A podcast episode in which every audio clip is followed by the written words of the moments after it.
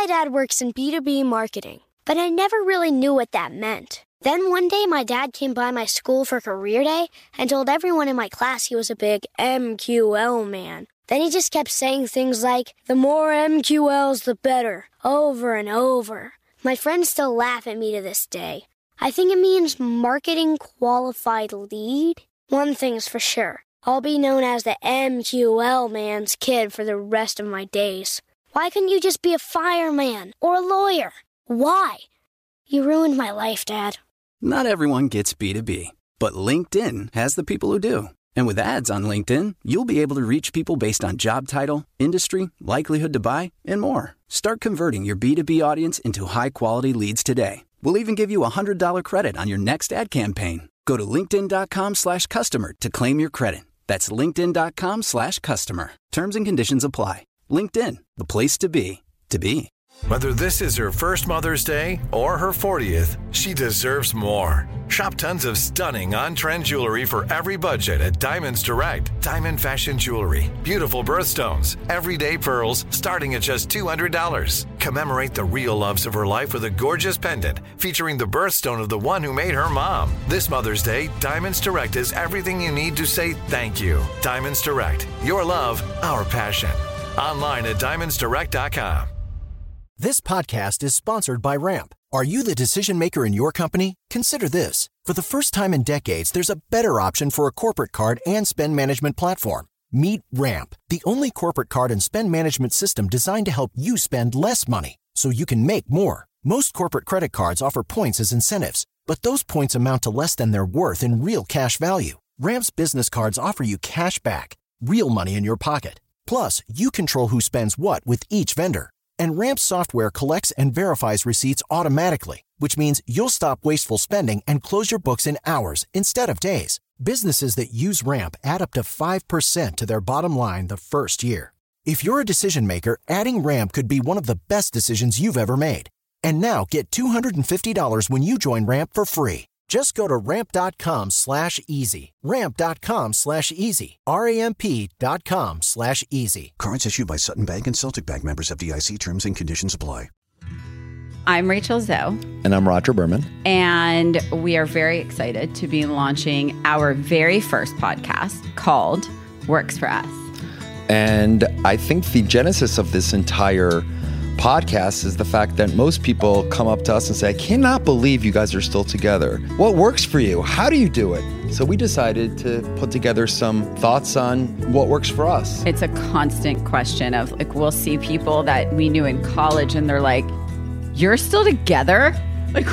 Like, we'll see people be like, Wow, I knew you then. Was I with Rodger that? Yeah, I was. I was.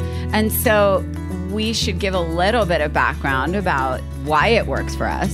Yeah, maybe the genesis story would Uh-huh. be interesting. Well, would we tell it differently or would we tell it the same? My memory's not so good. But from what I remember, one day I walked to work. By the way, it's such a shame that people can't see you right now because your outfit is just You know, really next level right now. I now. call it COVID casual, Rachel. Is that what it's called? Oh, yeah. It's a whole new thing. So, moving right along, one day I was a waiter. Well, I was a waiter anyway, but I was a waiter at a restaurant in Washington, D.C. named Mona Lisa. And I showed up to work with my good friend Michael Smith. He was walking me to work, actually. And uh, looked to my right. And to my surprise, at the hostess stand was not our regular hostess. She was cute. But there was this woman, and the beauty of which I had never seen. Pretty sure I was a girl, What did I call you? a woman. Ooh, It just makes me sound like I wasn't 19. once once once you're with me, baby, you became a woman. Gross. But anyway, I saw that beautiful, striking, gorgeous 19 year old, and I turned to my friend and said something that I can't say on radio. Please don't. But let's just say, um, I wasn't interested in having a long conversation with her. Yeah, so I think that's actually wow, that's the first takeaway of our show, Rachel. Instant attraction. I always say to people that are about to begin a relationship, like, oh, you know, he's such a nice guy and we've been dating for so long. And yeah, I think we're gonna get together. I'm like, listen, babe, unless you cannot live without that person, unless you cannot think about that person, unless you die for that person, trust me, you're not gonna be with that person. It's not something you just wait for to hit you. It's like, I cannot live without this person. My life will be over because you need that because trust me over 30 years yeah little little chinks in the armor you know little chinks in the armor. Over 30 years and you really need to have that really strong almost visceral feeling at first to weather the storm in my opinion. What about you rach? Were you as instantly stricken by me? Nope. what? Um, I was working in the very fancy part of the restaurant, if you recall, and you were working in the casual part. And so Yep. I remember. other side of the tracks And I remember, I remember seeing you after work and you were hanging out with a group of people. And I was like, he's cute. He's cute. He's definitely cute. Because you're much more handsome now than you were then. But you were cute. You looked like you were 15 in hindsight. When I look at pictures, you actually don't even seem that you were college age. It's bizarre, actually.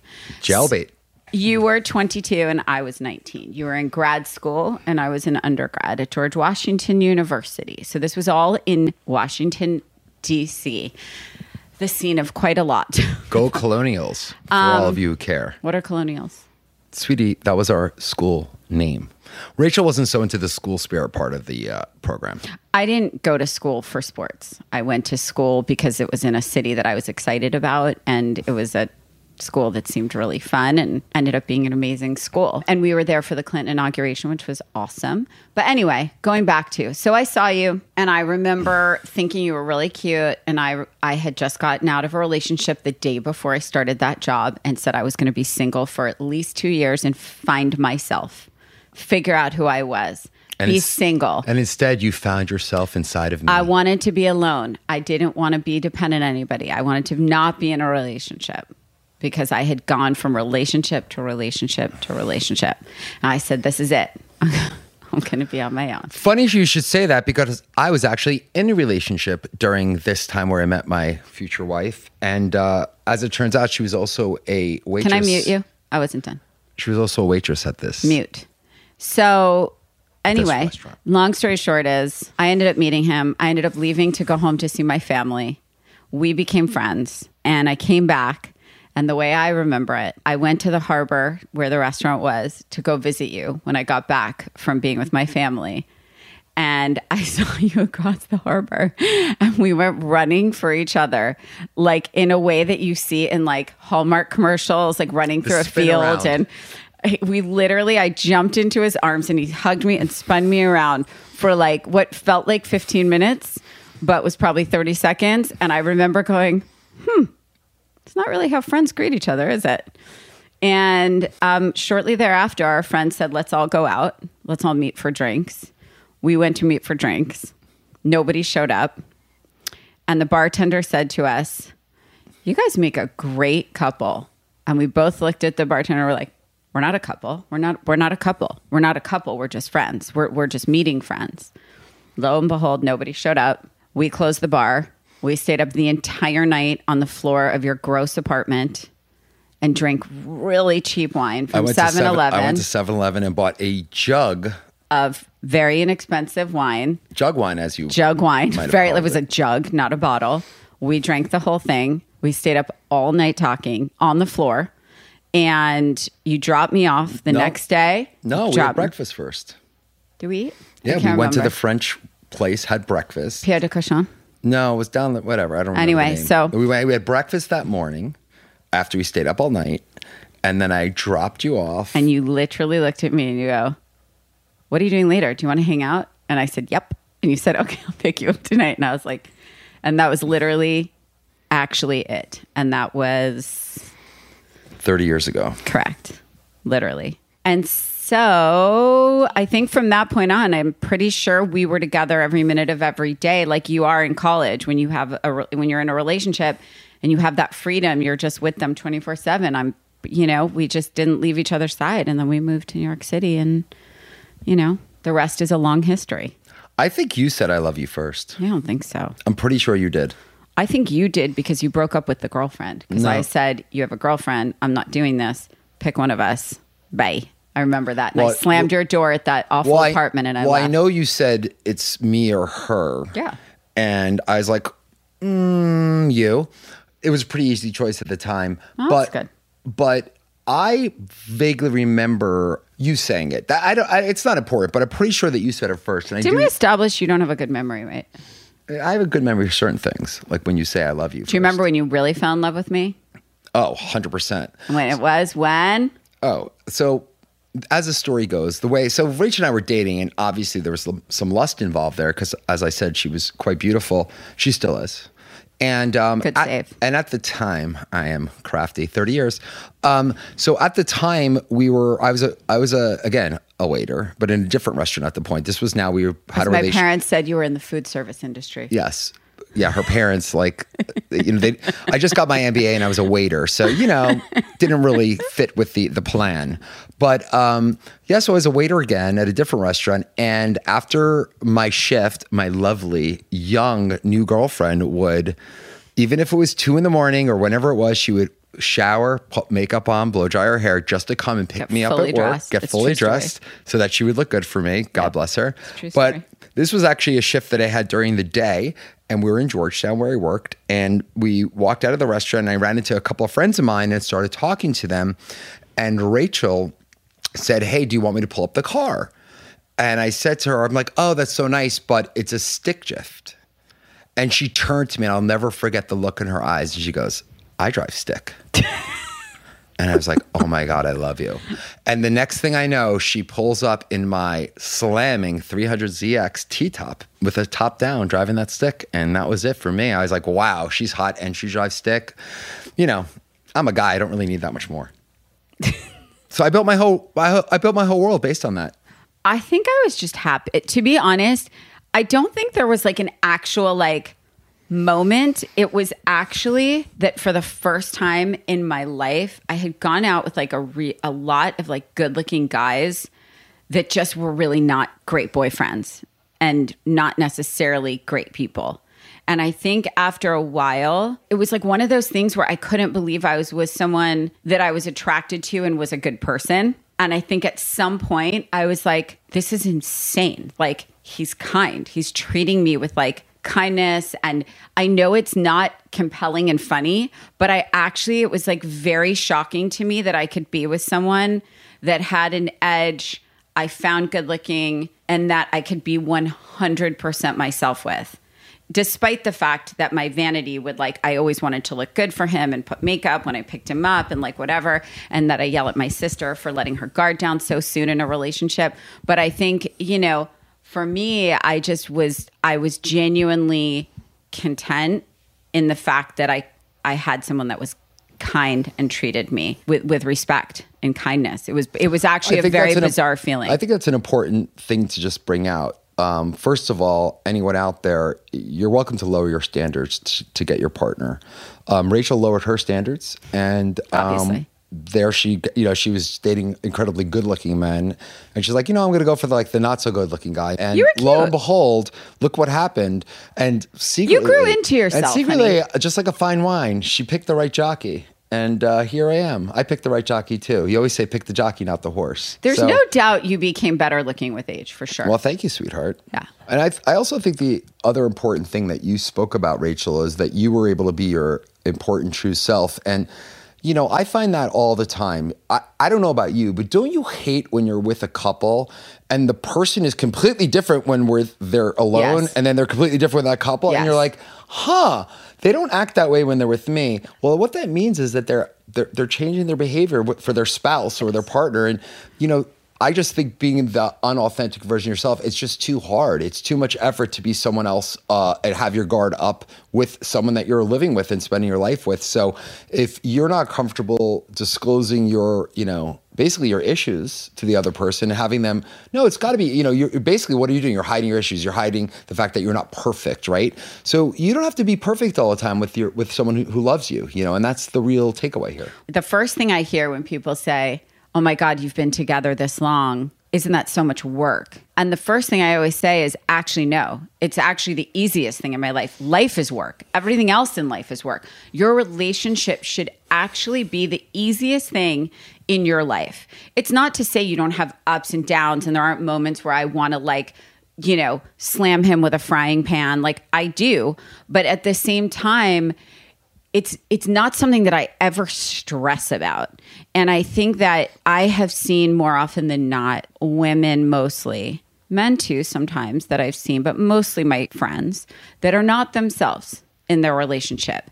And for me that was the eye-opening moment like I can let my guard down. I can be me. I can actually not wear makeup and wake up in the morning and he thinks I'm beautiful like this, you know? And you meant it. You weren't like being nice.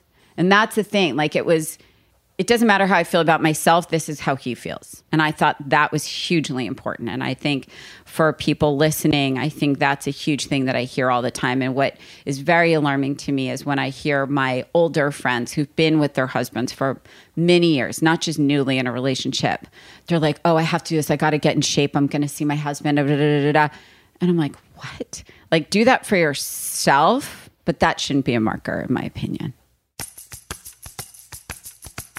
So we moved from DC. We both moved to New York together, and as many, um, the the the formula in New York, I was in fashion and Rodger was in finance. The two Fs, both building our careers, working twenty hours a day, seven days a week. I didn't see him for days. I would just like see him at two in the morning. He'd come home. I'd make him a bowl of cereal, and it was like he had to leave at like six or something. It was the craziest time, but I think because we were young, we didn't care. Like that's just we kind of knew that's what we were doing, but we had so much fun. We were kind of living separate lives, honestly. Yeah, I mean, I remember very distinctly that we we actually moved from DC. We moved with one of Rachel's good friends, and her boyfriend was also an investment banker. So we mm-hmm. got a one bedroom house. Had my brother in law. Mm-hmm. Oh, sorry, one bedroom apartment. Had my brother in law come and put one of those pressure walls up, and we made it a two bedroom apartment. And what was funny is because uh, his name was Charles, he worked at Bear Stearns. Charles and I would work so much that we would like leave in the morning and literally not come home ever. And Rachel and, and Emily, uh, they worked normal, you know, sort of normal hours, worked a lot, but you know, they would come at seven, like a normal human beings, and we wouldn't be home. So they kind of like lived together. And then 'cause Charles and I would like freelance. walk in at various times, like two, three in the morning, be like, "Hey, Charles, what's up?" And like we would live together, and it was a very, uh, it was very strange. But you know, the thing about being young uh, and being in New York City, we, I mean, I personally think it's the best place to be as a young person, sort of developing your career and your instincts, if you will, because it's a very fast place, and you really have to learn how to navigate very quickly. And I think navigation skills are certainly, you know, super important. But I mean, I honestly believe that Rachel and I, I mean, obviously, when I, my first few years of my career, I was, you know, I was an analyst. I was really working my ass off as a banker. And then as you get a little bit more up the food chain, you could control your hours a little bit more and your life a little bit more. Rachel and I used to like to go out, you know, and uh, we loved this place. Uh, there was like this one place called Moomba, which was like the best place of all time. You know, It was New York. yeah, people it was, don't really. It was a period. There was also this. Uh, there was actually before Moomba. It was really funny. What was it called? Cafe Like- de Bac. Oh yeah, Cafe Tabac. Good one. Mark's Bar. Cafe Tabac. So basically, what people don't realize, we're very old. But when we moved, You are very old. when we moved to New York City, there was bars and there were clubs. The concept of a lounge had not even been created. And actually, New York City, Cafe Tabac was, I think, the first lounge, and then Spy Bar after that. Rachel and I were there at the very, like, the precipice of lounge, uh, lounge culture. I would argue it was by far and away the best years in New York City, uh, uh, uh, apart from Studio 50. Right, and lounge culture is there's not loud music, there's music. It's not a bar where you're all standing. You have a table and chairs, and you meet with friends and you get drinks. So it's a sort of amalgamation. But anyway, this place Moomba, I swear to God, Rachel and I would meet there every night upstairs, nine between nine and ten o'clock. We'd have dinner upstairs. The food was great, and then the lounge would start filling up with you know everyone. In, Oh my God. everyone in the world. Mick What- Jagger, Madonna, Bono. yeah, I mean, it was really quite. I remember one night. Yeah, we, we had I Mick, mean, Mick Jagger, every night, every Bono, night, every Madonna. They were all like sitting uh, next to us. And Rachel and I, we knew the owner. We were very, you know, we sort of that was our place. And we stay. We literally every shut that place down every night. literally seven nights Set a week. the alarm. We set the alarm with him every night for probably six years. Tommy Zung. Yeah, And Jeff I, but I think because of that sort of like that clubhouse for us, we actually met so many of the people that are in our lives even today in like the cultural world and the you know it's almost like Max's Kansas City way back when if anyone knows the By Warhol the way, days. that's where I met Jen Meyer. That's where I met Charlotte and Samantha Ronson. Yeah, we have Shoshana there. I mean, it, the list goes on. Yeah, on tons of people. So you'll notice a lot of uh, old school New York City people uh, have an association with Moomba. They actually opened one out here in LA uh, that didn't do as well. And when it closed, I was like, okay, we can move to LA now. the end of an era. Yeah, actually, I think the main reason why uh, we had a you know we had a, a great time in New York. We we, we love New York. We moved. We had 11 years? Yeah, 11 years. 11 years. We lived in five apartments. We got married in New York and we um, Got married at the Rainbow at the Room. Rainbow Room at the top, top of Rockefeller Center. It was really extraordinary. it was magical, sweetheart. well, it was. And what's funny is, you know, the wedding was kind of for my parents, to be honest. They really wanted to do that. And Raj and I would have just kind of probably stayed We were, engaged I remember like being 10 years. really. I remember being really busy and not. we, tot- we couldn't deal. I didn't really even have caring. time to do like fittings for my dress. Yeah, I'm pretty sure your mom picked out her flowers. She did. Well, Preston Bailey did the flowers, but I literally just said, I want drama. I want candelabras. I want drama. And, the that's only it. thing My that- mother did the rest. And the only thing I really cared about was the band, and they had to play Grateful Dead. And we had we got the most amazing band that had a ton of Grateful Dead cover tunes, and then we were able to walk out to Peggy O. And then everybody went into rehab shortly after our wedding and said they'd never drink again. People Yeah. like ended up in the elevators at like four in the morning. So it was a great wedding. Yes. There was a huge blizzard. It was February 15th, 98. Eight. Long story short is we were living our best life. We were making a ton of money. I was a freelance stylist, making a lot of money working in music, pop stars, the whole thing, Backstreet Boys, Britney Spears, Jessica Simpson, Enrique. Rodger was crushing it. We got our dream apartment that was a loft and it was I st- half the furniture in our house is actually from that loft. We're actually sitting on a couch We're actually from- sitting on a couch from there. fr- from there. And the truth is, we had no kids. We jumped up and jumped on planes where needed. We had no responsibility other than to ourselves, living in New York City. And then, you know, I had a, a burning itch to come to LA. Um, I always did since I was 16 and spent a summer here and never forgot it. And Rodger was like, never, no way. I'm a New Yorker for life. And then I think, you know, 9 11 happened. And I think, like so many other people, I, I think it, it, it obviously it hit me hard, really hard. I think it hit people differently. I think everybody obviously was traumatized in their own way. But for me, I don't think I was ever the same in New York. And I think having witnessed it and having watching it from our terrace and being so close to it and feeling just so much pain from it, I, I'm pretty sure I I really wasn't the same. I didn't fly the same. I didn't feel safe anymore. I really, I really was messed Yeah, up. and I from think it. a lot of our life was in LA. A lot of Rachel's life was in LA, and she's like, "Wow, I have to keep flying all the time. You Let's that's, just move. That's going to be a hard time." thing." I think it was a culmination of two things. I think 9/11 really was the icing It on was. the cake. It was the but I think what was leading up to that, if I remember correctly, I, I want to say it was Giuliani at the time. But you know, I remember sort of the the the Disney the the Disneylandness of uh, New York City. I mean, New York City became super corporate, if I remember correctly. You know, everything was. You know the Gap and the this and the that. It, it lost a lot of its edge. Oh, because we were living in the meatpacking Yeah, we- district, we and it the just got like very district. commercial. And our little like romantic nights at two in the morning at pastis and like walking Yeah, through. we moved to the, like, meatpacking district yeah, when you I literally walked it got very past commercial. meat. I mean, there was meat on hangers everywhere. true. And then you know, I would say when we left New York City, there was you know It's all true. the top retailers. It, not- it got it got more commercial, and the was hotels commercial, and stuff there, like there was that. no. There, there it wasn't lost a- its flavor a bit Yeah, for us New at York, the time. New York lost a lot of its flavor in my in my opinion at the time, and uh, so I think those two things really sort of gave us the desire to move out west. And, we just thought, well, we have no kids. We were we were sort of like my parents said something to me for so many years, and they it's not that they ever wanted me to move to California, but they did say New York isn't going anywhere. And so I knew it's sometimes someone has to say something so obvious for you to sort of, you know, just change your mind about it.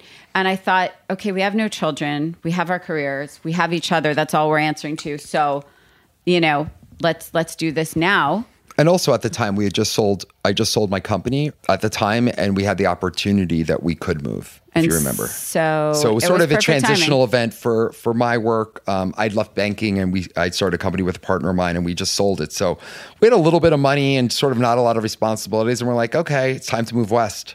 And then we came out here and I thought he would come for a week and turn right back around and go back to New York and be like, "You've lost your mind. I'm such a New Yorker, and I'm never. I'm. This is insane." And he came, and I swear on my life, he was here for a week, and he was getting up at seven. He was doing yoga and drinking green juice, and he was done. that was it. I- and I he fell in love with literally, he literally was like, "That's it. I'm not going back." And the rest is history. We've been here 19 years, so we fell in love with California. And I don't know. It's weird. I feel like I've always lived. Well, I think it's also the lifestyle and the people, and you know, people always make fun of the people here, but ultimately, I think the people are a lot more open. They're open to ideas, and they're they're a lot more accepting. And I frankly don't need a ton of pomp and circumstance. I'm a little bit more casual, I think. So it works. It works well for us. I think with us, it's. Um, you know, obviously we're entrepreneurs, but I think when you have someone that you love and you have someone that uh, is by your side and that part of your world is sort of solid, it gives you the opportunity to take risks in other ways. And, you know, Rachel and I moved to LA and she was, you know, getting a name for herself. And, you know, I remember distinctly when we were thinking about doing this reality show. And by the way, reality shows at that time were not very established. The only one that really was on was Real World and uh, Newlyweds. So, and by the way, Bravo was um, the arts and entertainment network at the time, and it had Inside the Actor Studio and all those shows. Such so, a good show. So uh, they were all the great shows, and we were sort of, oh wow, we're going to be doing a fashion commentary show. This is wonderful. And um, at the time, I remember you saying, "Well, gee, honey, I don't know. It's like reality. Should we do it?" And I remember looking at you and go, "We moved to LA." Of course, we should be on in Hollywood. You know, of course, we should be on TV. We're in LA, and it, it No, just you. Uh, what you said to me is you have nothing to lose because people are making false assumptions about who they think you are. But that was a that was the deeper business meaning of for it. No, no, because I was terrified and I said, "No way, no way." And you said you have nothing to lose Well, yeah. because in the absence of a narrative, people will make up their own, and people were making up their own narrative about Rachel. So I thought it was important. She was actually the most talented, hardworking, you know, stylist out there, and and and and the things that we're saying about her were just untrue. So I and I remember actually the very the very first time our show aired, the very first episode, I remember watching Twitter feeds, and every single one that was, oh, I wanted to hate this girl but I kind of like her. Wow, she may be harsh, but she's fierce. And and you and I just saw public opinion turning uh, before my eyes. But I, what I was saying, my earlier point was that I just think that the ability to take a risk and the ability to not know what the future is, but to know that you'll be okay. Is uh, that's also if you have a secure relationship, but I think that's why we were able to do the Rachel Zoe project because, frankly, we didn't care what other people thought about Right. us because we only cared what we thought about each other, Right. and I think that that's uh, that's an important part. that's actually what that's actually what made me do it because I was terrified. And I remember Rodger saying, "It's it's making you so sad that people are judging you without knowing you. So at least if you are who you are and you show them who you are, they can hate you, but at least there's." It, it, at least, At least they can form their own opinion. At least they can form an, an accurate opinion versus speculation. Mm-hmm. And at that point, I just said, "Okay, let's do this." And, of and course, I think you're right. Well, I also think the fact is that I had no idea what I was talking about because I do distinctly remember waking up and there was 18 people in our house. I counted that. I'm like, wait a second. I thought there was like a camera. There's 18 people. There's like people eating like potato chips and standing Everywhere around doing nothing. in our new it was house. amazing. Yeah, that was Just like any other production. Remember that hot guy that like used to? I do remember. kitchen? Yeah, that was very funny. When Rachel wouldn't do anything, we'd Jeremiah? get yeah, Jeremiah. We'd get Jeremiah to No, not Rachel Jeremiah. Jeremy. Jeremy. Jeremy. Is it Jer? I can't remember. I think it was Jeremiah. Not Jer- not that Not Jeremiah. Jeremiah. Brent. Different Jeremiah. But anyway, there was this hot guy that worked on the set, and anytime I didn't want to do something, they sent him in to ask me, Mm-hmm. and I did it. and she and he flirted with her and she did it. I was okay with that. a cute boy will really go a long way sometimes. But anyway, from my perspective, anything that I was doing in my business, like obviously any financial part of it, any real big decisions, we sat and talked about everything. Like, should I do this? Da, da, da, da. What do you think? Da, da, da. Ev- Everything kind of real beyond my styling decisions. We did. Uh, we made those decisions as a couple because that's what you do, right? But I think what was happening was it was getting my business was growing and um, it started to just be more than I could handle while still actually doing the job. and um, Rodger was at like a pivotal point in his career where he had recognition media and he was doing all these other things. And I think ultimately he had the idea to create the Zoe Report as a way to further connect with my audience and my followers. And we launched the Zoe Report, and it was Rodger, myself, and Jessica Mento, one writer who we still love. And I think that's when our saga began as whatever we are. That said, it's all a bit of a blur. So I'm quite certain Rodger's going to have a different take on it. No, I think the take is not that dissimilar. I think what uh, I think you were correct that it was a pivotal time in my life. Um, what happened is the financial recession had happened. God, don't, I don't know if anybody's 2008, bored. right? Yeah, if any, anyone's bored by that. Uh, yeah, it was 2008, 2009 in that range, I think. And you know, frankly, I was here in LA, and I had had like one person in the office here, but basically the business was based in New York. And to be honest, I sort of I think missed you know, being a, a, part of a company. Yeah. I did. I was I think part you were of a, bored. You were, yeah, you I did. I was bored. part of a company, That's but it was sort of based in the East Coast, and you know, there was a. T- I was sort of to try and you know look for something else to do, and what I thought about was, hey, you know, what are my skills? You know, I'm a banker or whatever, and I could, you know, I could work for, you know, be a part of another company or maybe start something else. But at the time, Rachel was getting more and more popular, and it just really annoyed me because I was, you know, at the time, you know, on the Webby Awards, and I was pretty into the internet. And it just annoyed me that Rachel had all these theoretical millions of fans, but had no way of even communicating with them. And it just seemed so strange not to have a website. And then I just thought to myself, well, who who's going to do this website for her?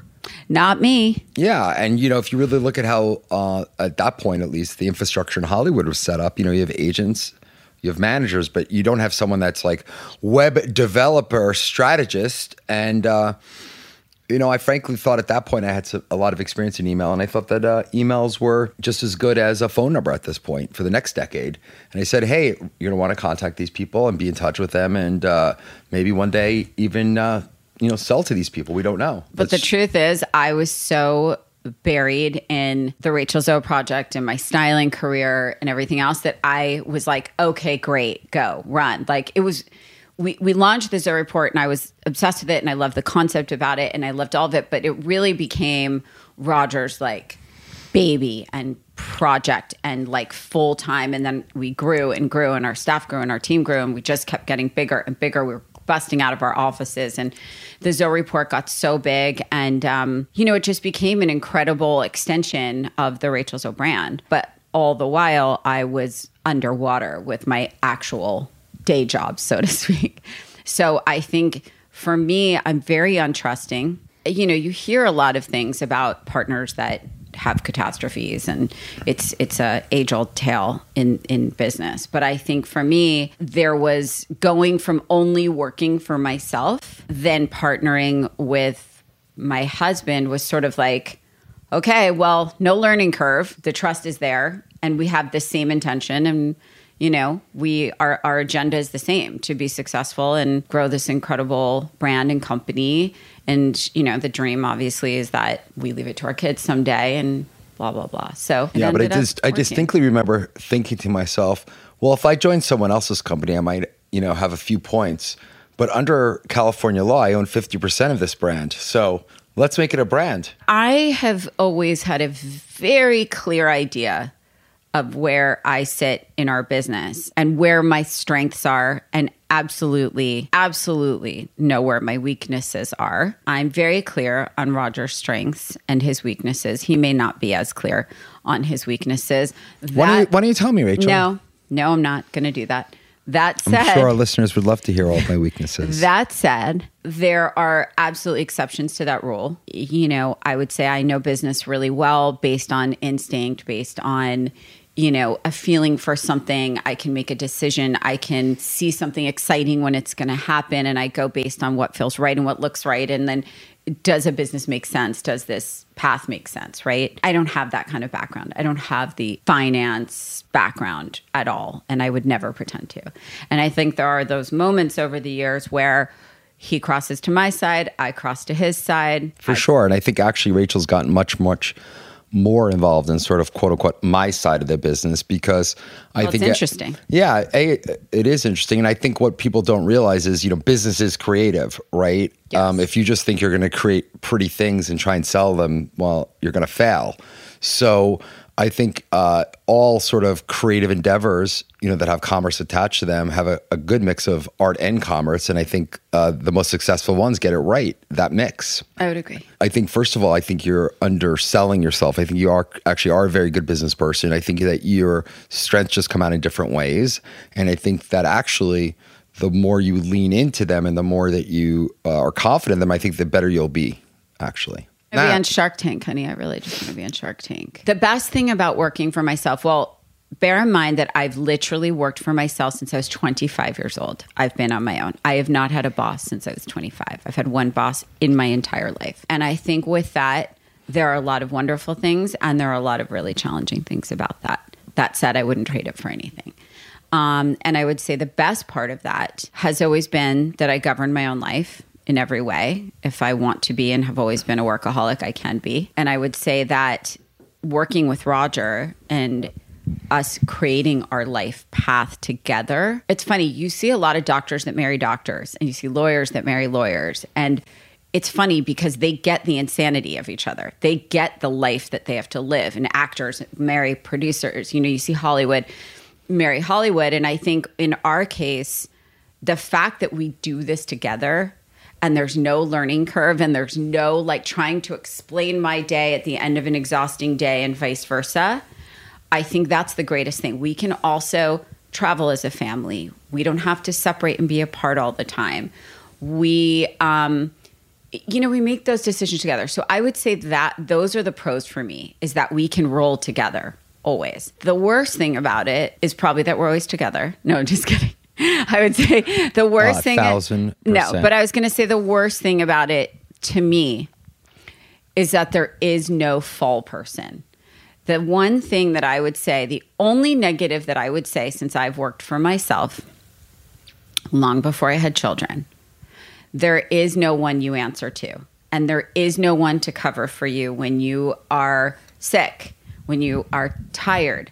No one can show up on my behalf. It's my name on the door. And there's just, uh, you know, I remember styling and I remember I would show up on set with the flu because if I didn't get paid, there wasn't, you know, you can't not show up. That for me, I would say has been the biggest challenge at times over the years. And there there were no day offs. And by the way, there still are no day offs. But I think we're always on. But I think if I could make a point, I mean, I think the main reason for trying to create the Rachel Zoe brand is it, it's impossible for you to continue at that pace and being the person. I think it's I think it's very hard, and I see a lot of you know I think a lot of people are creating brands around their influence, but you know to just create money by being on a set or doing a service, you know, at some point you can only charge a certain amount per hour and and at some point you can only you know have a certain amount of hours in the day so that's why i thought it was very important for us to build you know brand equity in Rachel Zoe so that even if you weren't there the name meant something.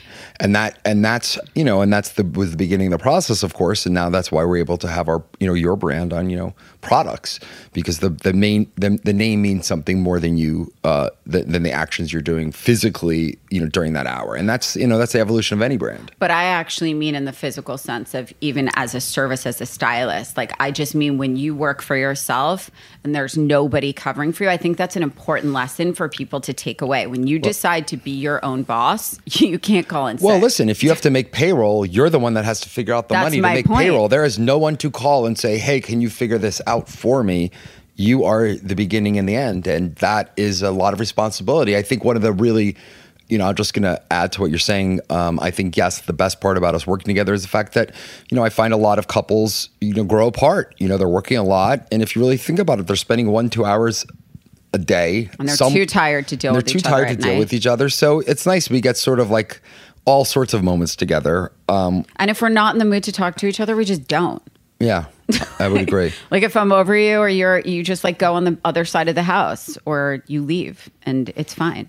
I agree with all your points, Rachel, about um, the pros and the cons of uh, owning a business, obviously the flexibility of your, you know, control of your destiny and, and the like. You, you know, you can't show up one day and be fired, you know, which is a nice feeling. I think one of the literally, which I didn't realize, the best part about it for for me is actually the fact that I look back and, you know, we've had literally over the years, you know, hundreds of employees, and it's interesting because you're really providing like a paycheck and they have husbands and wives and they go get a lease on a house or buy a home or you know and you really uh, i don't know i feel a sense of real gratitude with the fact that we are able to from your brand name from what we've created have other people be able to have a livelihood from that. I think that's very uh, fulfilling for me I also love that we created an extended family and that a lot of the people that have come through our company and are still with us have become an extended family to us, but also to each other. And they have lifelong friendships. yeah i think that's amazing when know, people become best friends through our company Yes. i think that's wonderful The only thing I will say is I would say that,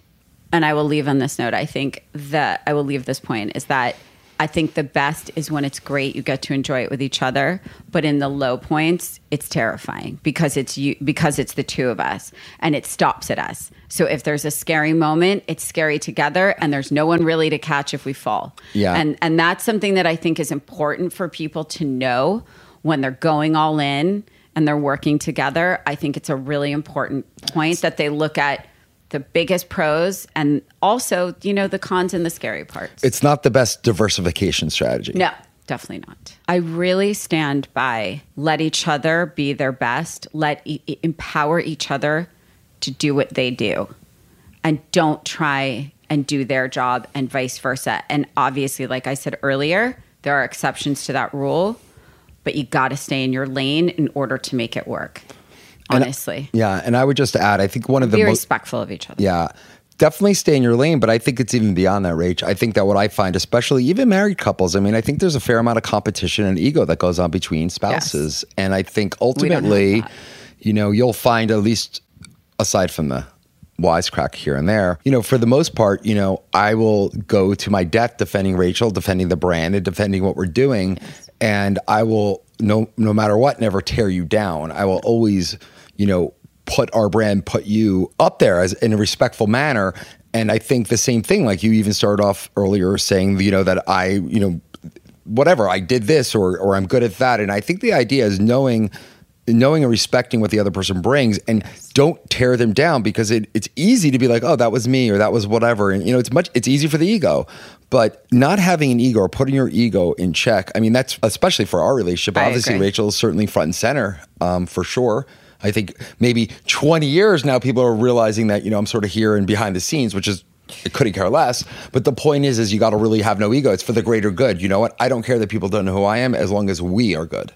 No, and and I would say that he's been that way from the day we we met and I started my business. Because even when I was styling, and nobody knew my name, but people, everyone, like his friends and guys I would meet, they'd be like, "How do you just let her like go out with such and such celebrity or so and so model?" He was like. I, I trust her. If they can get her, they can have her. You know, he did. He said that because he, it was The it best was- saying of all time. It, it was, but the truth is, is a it worked, right? B, you know, I always say like behind many successful women is a really, really good man that's that's rooting for them. And my dad always rooted for my mother. My dad always rooted for me and my sister. And the thing is, Rodger has always, always, always rooted for me. He's never competed with me. He's never been jealous. He never wanted anything but success and never did anything but lift me up. And I think that that would probably be the number one piece of advice to couples that are starting out never compete with each other because that's the beginning of the end, in my opinion. agreed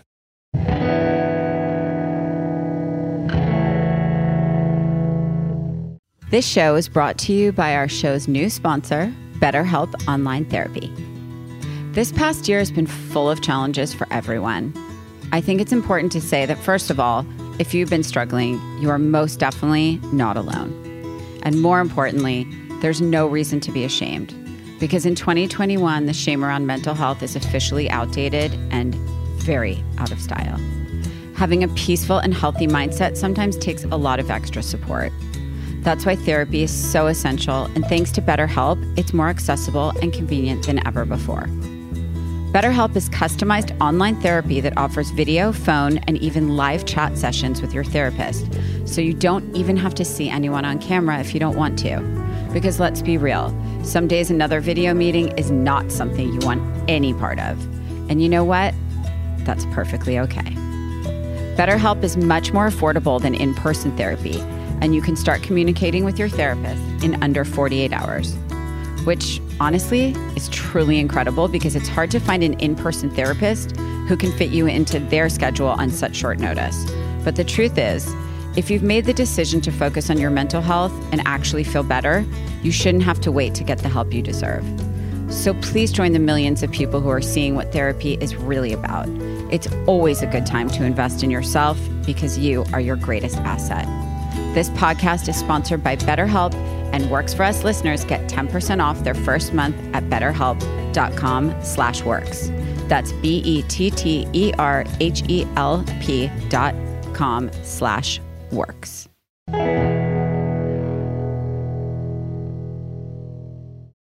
Okay, so when choosing a deodorant brand, I sometimes feel like I'm honestly making the choice between a product that works but is full of harsh chemicals and a product that's natural but very rough on my skin and way less effective. But with each and every, I've finally found a deodorant that measures up to my standards. Each and every is a natural deodorant that has no chemicals or hidden ingredients, and it actually feels silky and smooth on my skin. But most importantly, it really works. Each and every has been found to fight odor as well as antiperspirant without the aluminum. And let's just say I can attest to that because Rodger's been using it too. And if it didn't work, trust me, I'd be the first to know. It doesn't stain or streak clothing, which obviously is so important to me. I've loved using the new limited edition white chamomile and bergamot scent. It smells so fresh and amazing. I'm shocked I just said that about a deodorant. I mean, what's actually happening? But honestly, I love the simplicity of this product because they use just six safe ingredients like dead sea salt, coconut oil, and essential oils, so I know I'm not putting anything harmful on my skin. And if I didn't already love them enough, each and every is also a better choice for the planet. Their unique sugarcane packaging is the first eco conscious carbon negative packaging used in deodorant. So trust me, you're going to love each and every, and lucky for you, a fantastic deal to offer to our listeners. For a limited time only, you can get 30% off your first purchase. So go to eachandevery.com slash Zoe and use promo code Zoe. That's 30% off with promo code Zoe at eachandevery.com slash Z-O-E. Spring is a refreshing season that inspires us to shake up our routines and our habits. It's the perfect time of year to renew our minds, our bodies, and to focus on our health. As we make our way out of the winter months and head into warmer weather, let Care of help. All of Care of's products are formulated with good for you, clean ingredients that are backed by science, and all of your recommended supplements come in daily, individually wrapped packets that are perfect for helping you adjust to your healthy new habit. Care of is also super transparent about the research and sourcing behind each one of their products, which allows you to rest easy knowing that you've made the right choice in your supplements. And Care of goes above and beyond to make sure that you're choosing what's right for your goals and needs. Care of's in depth online quiz asks you questions about your diet, your lifestyle, and your health concerns to help address your specific wellness goals. Seriously, this quiz is like getting a one on one consultation with a nutritionist without ever having to leave your house. How amazing is that? You'll get a personally tailored approach to your unique health needs, and who doesn't love something that's custom tailored for them? I know I do. In my quiz, I mentioned that my goals were reducing stress and getting better sleep. And Care of recommended ashwagandha and magnesium to help me do exactly that. I like to know what I'm putting into my body, but I don't always have the time to be as thorough as I'd like to be. So, a company that does the research for me directly and focuses on my specific needs is exactly what I'm looking for. So, try Care of today and make this season a great one. As a Works For Us listener, you can get 50% off your first Care of order by going to takecareof.com and entering code RachelZoe50. That's takecareof.com and enter RachelZoe50. What I learned about myself when I became a mother. I learned that I could never possibly love anything more in my entire life than I love my children. You just, it's an unfathomable, indescribable, paralyzing love that took over my entire being for, I would say, at least a year. I could not get my head out of the, the, the, the mommy kind of world. I couldn't honestly figure out how to get back into my life again. I did, but it took me a beat. Yeah, that wasn't the best year we've had, business wise. That was tough. Yeah. Um, so I would say I really thought that I was going to like have a baby and kind of like pass it to my parents and like go to work and like whatever. That was a little bit more of my mindset, which is weird because I've always been obsessed with kids. I think I was so immersed in my career that I couldn't see past it and I couldn't wrap my head around how I was going to like take a shower and comb my hair and like go to an event while having a child. I just couldn't wrap my head around it. So I think what I learned was that just the overwhelming, paralyzing love and how it turned me completely inside out and upside down. I couldn't see past it. You know, he was very different the second time than he was the first time. The first time he was like all in. Like I couldn't believe it. He was like he wanted to like get up in the middle of the night, which by the way, he slept like a very peaceful 12 hours for the 18 years we were together before we had kids. Sleep was like his entire universe. And he wanted to be like super dad. Um, and he just jumped right in and was like, I want to feed him. I want to hug him. I want to create. You were so in. And then Skyler kind of ignored him for a bit. a bit meaning three years. so then my my so then my so let- now this is a perfect segue for me to, to to realize what I realized about kids. Well, I love my children, and I was so happy to have my children. Um, but what I realized Was? myself, yeah, well, of course, I'm very. I I mean, I love my children, but this is an honest show, Rachel. Okay. And no, no, you said, what did you learn about yourself? I think I learned um, I'm probably uh, more selfish than I thought I was. Wait, I wasn't I wasn't done with what I learned about you. Oh, I'm sorry. I learned that he in theory wanted to be a super hands-on full-on dad. But then the first chance he got to go on a trip to Hong Kong like a month later, he was like, "Bye." Yeah, I realized that. I see. Unlike Rachel, where I like was, I wasn't paralyzed and couldn't see past my kids. I was Nope, like, sure okay, uh, they. I don't know. We've had a kid for like two weeks. I could go out to dinner now, and so I kind of. I don't know. I thought kids were a part of our life, not the entire life. And Rachel kind of thought, or still does, that they are the entire life. So I think we're, I think, actually, I think Rachel's coming a little bit more to my school and I'm coming a little to more to her school. And I think we're sort of somewhat meeting in the, in, Is that what's in the happening? middle. I, I, think so. I don't think I'm coming more Oh school. God! Well, I'm just going. I'm just. I'm just running further. Oh, away. okay, okay, I'm just got it. ignoring. I'm just Got it. ignoring my family more and more. It works for me. Yeah, definitely. I, I yeah. I, Rodger's been missing lately. Well, what I learned about Rachel when she became a mother is it really well actually just it, it reinforced what I actually thought. You know, I've known Rachel for a long time and she's always been all in on whatever she does. She's a perfectionist and she, you know, is very competitive in that manner. You know, when she had a child, I think what most surprised well, I knew she was going to be a great mom, but what most surprised me was her uh, her verve, I guess. Uh, the fact that she really uh, was hell bent on being the world's best mom, and not in a competition wise, but just she felt it that she just needed to be. And um, what I learned is it's super super easy to spend twenty years uh, with someone and then be ignored. I learned that uh, everything I've ever done in my life up to that point meant nothing. And uh, I've learned that if I want to so stay around in this house, I've got to learn to love those damn kids really, really hard. Because if I don't love them as much as she loves them, then guess what? I get no love. So I love my damn kids. I'm not sure I can argue all of that, actually. I'm not sure. I yeah, mean- because if you're not in on the kids, then your wife who's in on the kids is like, well, you're not on the kids. And like, then I don't really like you anymore. So you're like, okay, well, I'm totally in with the kids. She's like, well, that's better. And then I like you. So you kind of got to be a family man to get the family part of the man. I just think we can't make it easier for the dad to like have kids be like An accessory? like like the side hustle. I think that too many of us because as women we take the responsibility just organically to do it all and be the best mom because that's our job. And it I don't do it because it's my job. I do it because I live for it. But I think at the same time I think that there is a tendency to have that unspoken Free pass?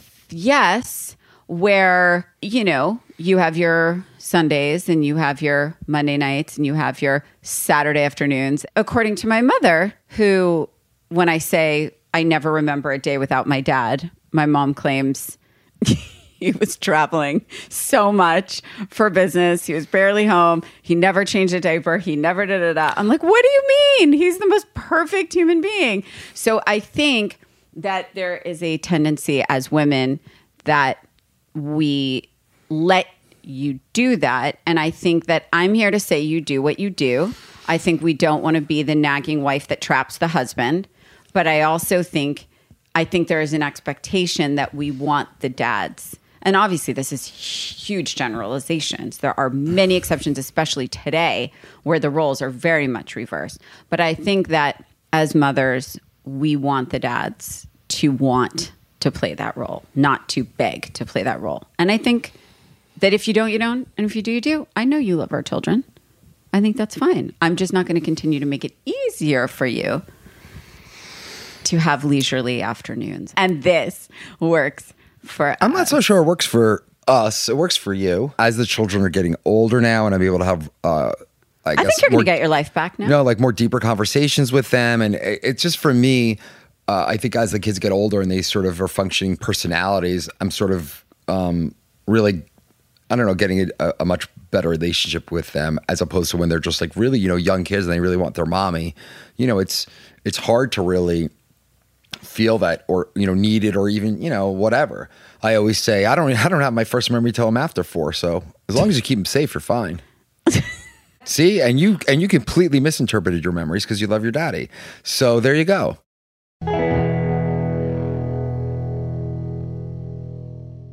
In 20 years, I hope that we have grown our business, that we have a brand that continues to mean more and more to people, and that we are really enjoying our life with our grown kids. I desperately want grandchildren. Yeah, in 20 years, I'm hoping that one of our children has I already told. Skyler he's really got to get on this young. he's got to get on the kid thing really young. Meanwhile, I did the polar opposite, but still, as as a parent, I just already have kind of put in him. I, I need to be a grandma at a young age. Oh. Yeah, so I guess in 20 years, we're going to be grandparents and uh, just as boring as ever. I think we'll be just like my parents who are 83 and 78 and go out, not in COVID, but go out seven nights a week and continue to live a very full, fun Life. Yeah, I mean, that's me. I'm always, I, I cannot sit in the house. just we want to like experience life and with our children and our families. Yeah, and, kinda- and build something that really means a lot to people and that it stays forever. Because I think, well, yeah, that's my favorite thing to do. What makes this work? Honestly, it's actually very simple. Trust, one thousand percent. I don't ever wonder where he is because I know. I always know where he is. And honesty. And like I said, patience. A lot of patience and knowing when to walk away. I think what makes our relationship work is I agree with Rachel that what makes our relationship work is trust, patience. And I think the other real thing that makes us work is I think we've both accepted the fact that you're not necessarily going to change the other one. And you really can't go to the final world war on every single thing that might bother you about the other person. You just have to understand and live that that's part of what makes them that person. And try and look at it as something that creates them as a, as opposed to something that annoys you about them and you could sort of live with it Acceptance. yeah, acceptance There's acceptance. I think there's acceptance after being together for so long that there are things that are unchangeable and you choose to accept them or you don't. And you change the things you can't accept or try to. And I think there's compromise, but overall it's it's it's a trust. Yeah and i also think we have time on our side because ultimately i'm just too damn tired to care so eventually you just kind of love the one you're with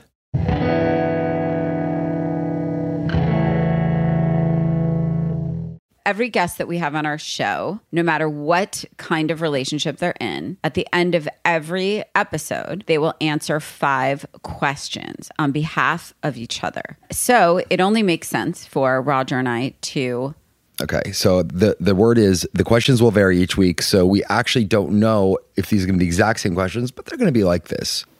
Rachel, what's the one piece of clothing of Rodger's that you would throw away? all of his trucker hats. That's so sad. Is it though? And Rodger, what about you? What's the one piece of clothing of Rachel's that you would want to throw away? All of her high heels. We might as well get divorced. What are you talking Well, I want my trucker hats.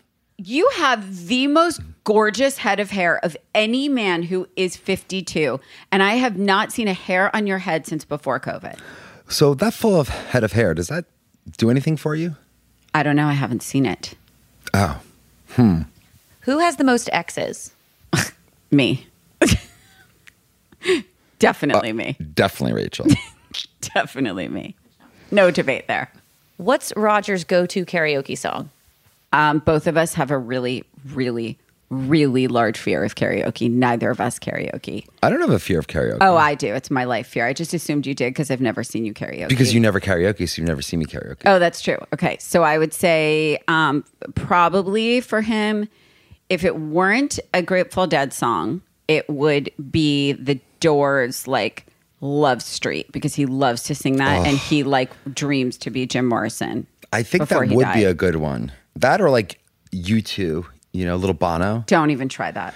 I Just want don't, to run. don't, don't. Oh my God. I stop, want to stop. hide. Don't- why are you I doing want that to, to Bono? tear That's like down rude. the walls that hold us inside. Honestly, he's pretty good. no, he isn't. I He's want tone to deaf. seek shelter from the poison rain Oh God. where the streets have known. Anyway, Okay, if Rachel wasn't afraid to sing karaoke, what song do you think she would sing?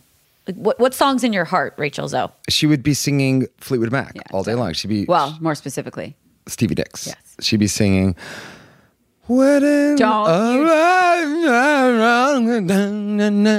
you okay? No. don't you I mean, dare. you try and hit that note. Don't you do it. No, that's why I don't karaoke, friend. Wasting away all alone. Oh no, Oh my no, God. no. You know what I'm talking about. No, that, I think that was even not Stevie Nicks. However, I would say, do you remember when Kate uh, karaokeed Stevie Nicks and she was extraordinary? Amazing. So that's why I don't karaoke because right when I think I'm drunk enough to get the nerve to do it, someone like Kate Hudson gets up and like sings Stevie Nicks. What is Rodger's biggest fear?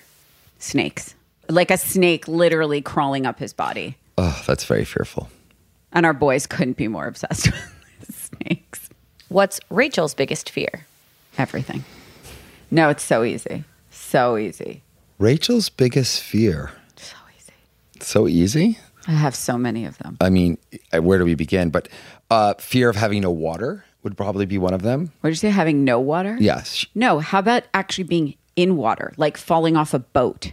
Like that would be world's greatest fear. Yeah. Well, Like that's actually a fear. Like I have nightmares. well, why do we? Well, let's not. underwater. What about being in a plane? Yeah. What about Yeah. being in a crowded area? that. What about?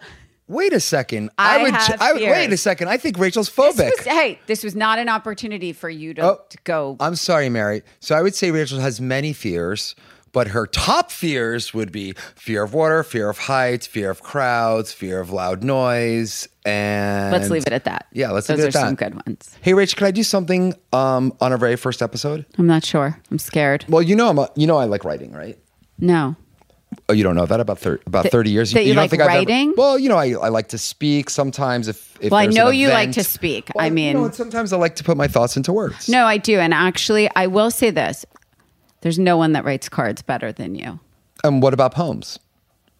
You're you're good at poems. You're really good at poems, actually. When you when you when you care enough to write one. Well, I think on this momentous occasion, which is our new podcast, I put down a few words and I wrote myself a poem. I wrote us a poem. It's sort of like maybe it's our theme poem. Oh, okay. Although you haven't heard it yet, so you're probably going to hate it. So oh, if you like it, maybe it'll be our theme poem and we could post it somewhere. Oh, no. Not that anyone cares. It's very short for you guys don't have to listen to it. Why are you much wearing a sleeveless shirt? because I have such huge guns. Obviously, well, not so obviously, but the name of this poem is It Works for Us. Also, the name of this podcast.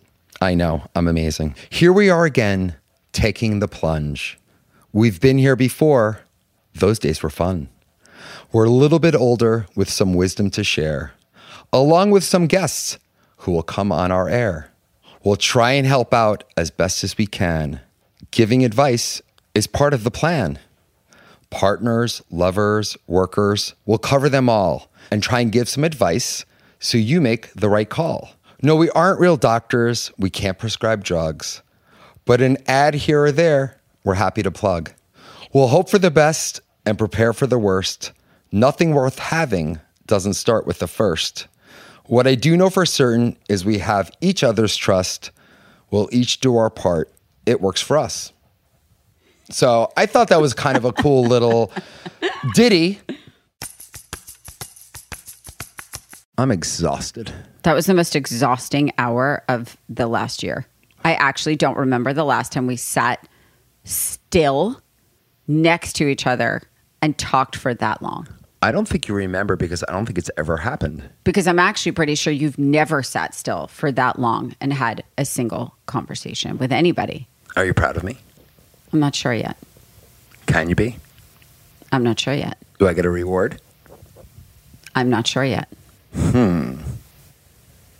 What was your favorite part? My favorite part is talking to you, my love, having undivided attention, looking and staring into your eyes, and just wondering, wow, I'm so fulfilled. I don't like your attitude. What's wrong with my attitude? I love you. I'm over you. Let's move on. What? You're being the mean one now. No, because I'm I have really good reason to believe you're being really sarcastic and obnoxious right now. So let's just move on. All right, let's go to the next subject. Ready? Well, that was good for me. Was it good for you? No. What do you mean, no? No, it wasn't. I thought it was amazing. I think we have very different interpretations of our story. I think we should leave it up to everyone's imagination of what we're talking about. I'm talking about what we just did together. I'm aware, honey. And I thought it was amazing. Well, because I think we agree somehow at the core, despite the fact that we are very different. What makes us work or doesn't I, I, work? I, I think we work so well because we fit together so well. See, I actually think we work so well because I have a tremendous amount of patience. And that even though there's moments I want to literally punch you in the face, I kind of want to hug you three minutes later. So That's- that's, I think, our um, secret sauce. Okay, so we wanted to leave you with a little highlight and low light from our week. In relationships, the bad definitely comes with the good. So this is our time to mention a little bit of both of those things. Okay, babe, what was your highlight and low light of this week? This week, my highlight had to be making sweet love to you. Did you actually just say that? Because I want to die. Do you want to hear what my low light is? I am dead. what is? Do you want to ask what my low light is? I'm not over the highlight. I want to cry. Well, you'll get to the low light if We're going to send our kids to therapy really soon. my kid. Our kids kind of are in therapy. Right now. Anyway, what? What is your low light? When I tried to make sweet love to you and you rebuffed me. I don't even know what rebuff means, but I assume that's another word for reject. Indeed, it is.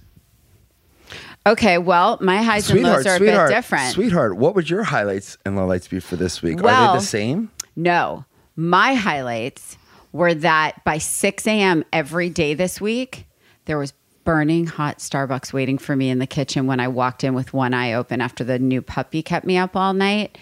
Um, so that would be the highlight. And what would your low light be this week, my love? On one of those days, the Starbucks was wrong.